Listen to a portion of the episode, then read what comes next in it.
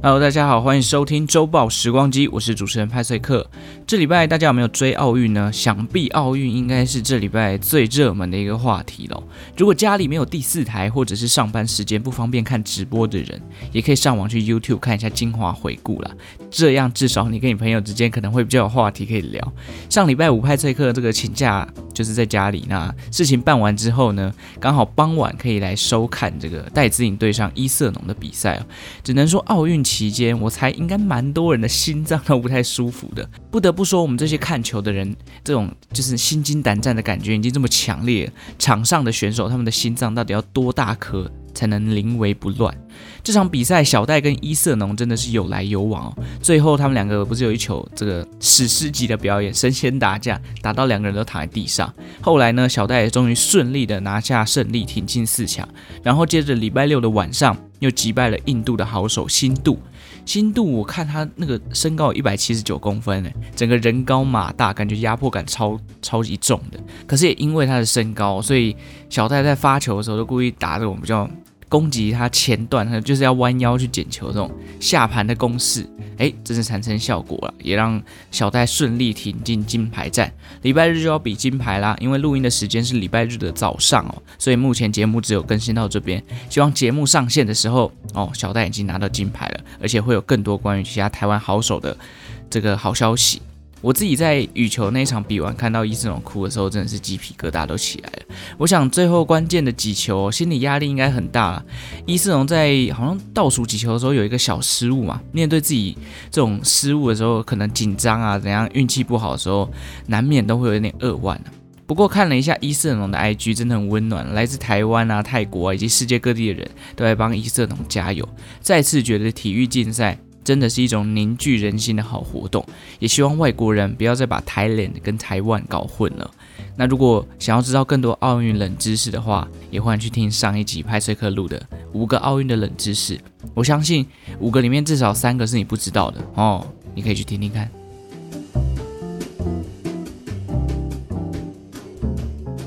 那本集播出的时间呢，是八月二号，今天要来跟大家分享一个历史上颇具争议的专利发明，那就是 telephone 电话。同时，八月二号这一天呢，也是第一位拥有电话专利权的发明家贝尔的逝世纪念日。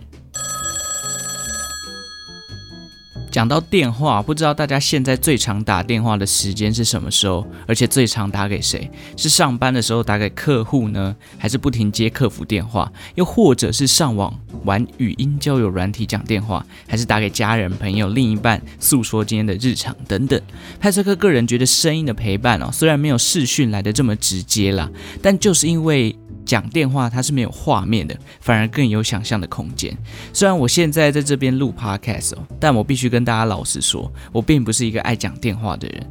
之前在工作上的时候，只要有那种需要怎么讲打电话跟客户对东西的时候，我自己心里都要酝酿一下哦，我等下要讲什么，然后要怎么怎么讲比较好，才肯真的拨这个电话过去跟客户对。我要在心中大概蕊个两三遍，我要跟对方讲的内容。然后还要去思考说他可能会问我什么，我才有把握去把这个电话讲好。因为我觉得如果在电话里面有空秒，我会觉得很尴尬。不知道是不是因为之前念广播，觉得如果有 dead air 哦，那个真的是一阵最怕空气突然安静的感觉，很怕这个话筒拿起来哦，两边都安静，那真的是一秒度日如年的感觉。那个时候我就觉得，哎，我的世界静止了。这个好像有一个名词啊，就是在形容。怕讲电话的人叫做电话恐惧症，就是专门形容我们这种在打电话的时候会有一点焦虑感，某种程度上也是一种轻微的社交障碍。全世界其实，在我看这个资料，发现大概有十分之一的人有这样的状况。不过我这个恐惧症哦，随着工作上还有跟女朋友通电话的频率上升之后呢，还有录 podcast 啊，似乎慢慢就克服了。当然也不代表现在就可以在电话里面畅所欲言。虽然很多人说过，哎。派斯克，你声音蛮好听的啊，那个讲电话啊、发音啊什么都很标准。我觉得你在电话里面去玩交友软体应该很吃香啦，赶快去下载那个什么什么来玩一下看看。但是我自己觉得，我真的是没有办法用这个语音的方式跟陌生人用电话聊天。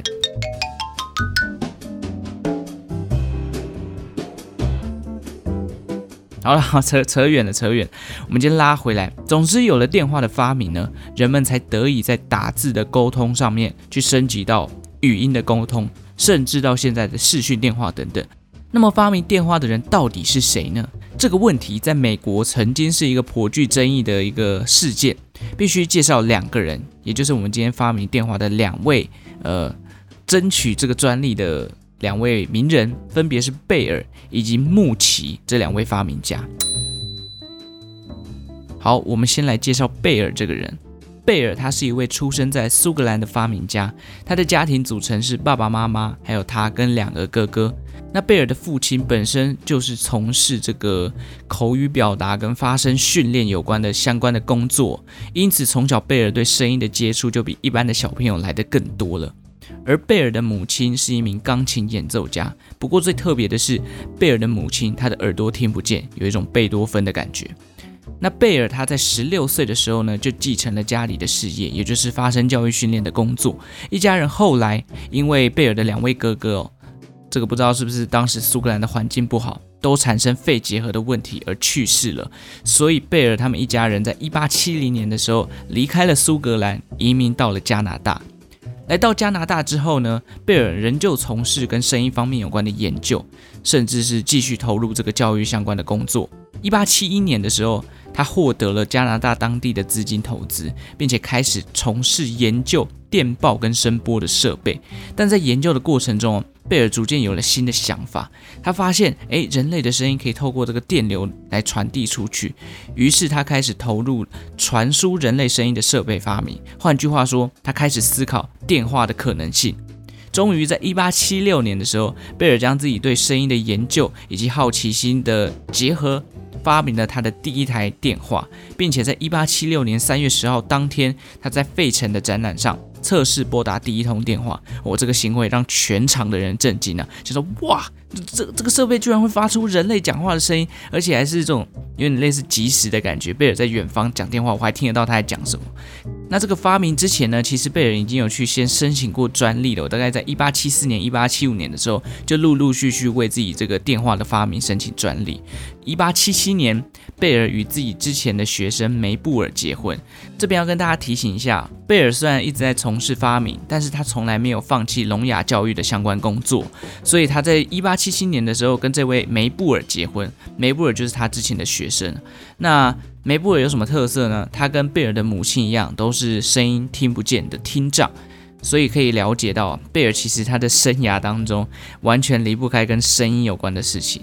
同年，贝尔也在这个美国成立了他自己的电话公司哦。一八七七年的时候，后来没有多久，这间电话公司就因为蓬勃发展之下，被其他的企业给收购了。其实贝尔本身发明过的东西当然不只有电话，其他还包含他晚年投入研究的飞行器、留声机等等，甚至是加拿大当时在有战争的需求的时候，他也投入了呃对于船只的改良跟改造还有研发。即便如此，他虽然就是像我刚刚前面讲的，他虽然一直在发明的这个状态里面，但他的副业。也不知道到底是副业还是主业啦，但是就是一直在从事跟聋哑相关人士的教育工作。后来他甚至成立了协会来协助这些聋哑人士进行演讲跟口语表达的教育训练。贝尔也在那一段时间呢，被视为电话发明的第一人，他获得了专利嘛，所以大家普遍美国人都觉得哦，电话那就是贝尔发明的啊。但事实上真的是如此吗？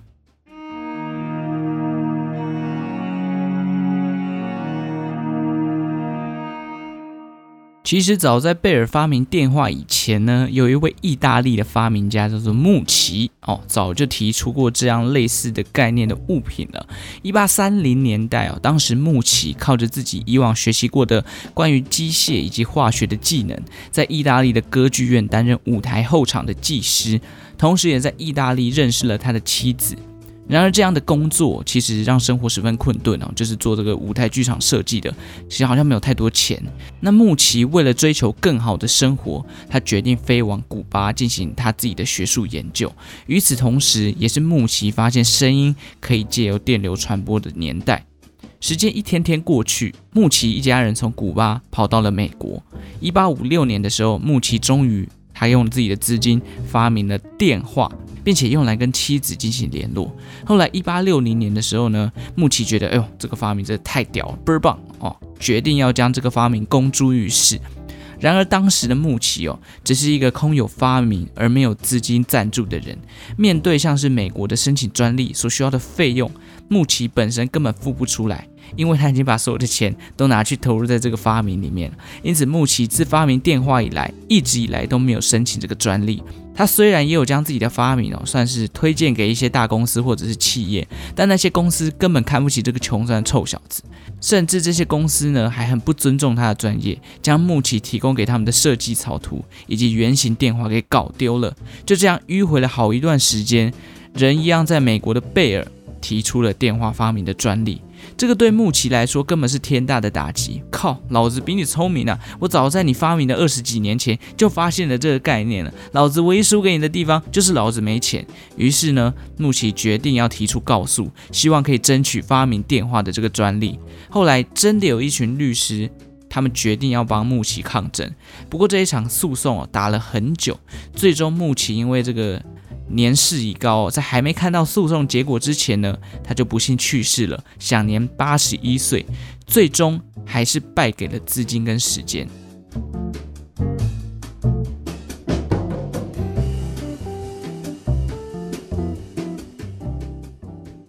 不过啊，这世界上还是有迟来的正义的，还是有的，好不好？大家要相信正义啊！两千零二年的时候，也是电话专利之战过去的几百年后，美国法院最终判定了电话的发明人是来自意大利佛罗伦斯的穆奇。而这项消息一公布哦，颠覆了许多人对于电话是贝尔发明的印象。如今可不要再说。贝尔才是电话的发明家，穆奇才是美国法院认证的电话发明家，好不好？在这边跟大家分享一个算是呃跟电话有关的一些小故事啊。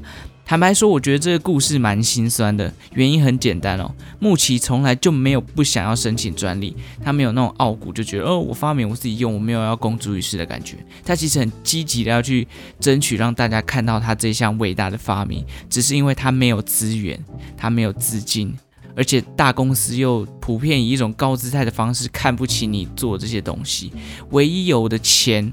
这些钱都拿去投入他自己的发明了，花了大量的心血跟时间，终于把这东西给打造出来了。最终最后的那一关就是要获得认证，却没有钱跟没有资金，没有人脉。来做这件事情，反倒是贝尔很幸运的在一开始就获得了加拿大当地企业的赞助，即便一开始并不是往电话这块要进行研究了，但也在误打误撞的过程中呢，因为他的资金一直有这个源源不绝的进来嘛，就误打误撞就发明出了电话，搞不好世界上还有很多类似这样的故事。就是很有才华的这些发明家或是企业家，他因为没有钱，所以没有办法将自己的成绩单公诸于世，反而这个功劳被抢走。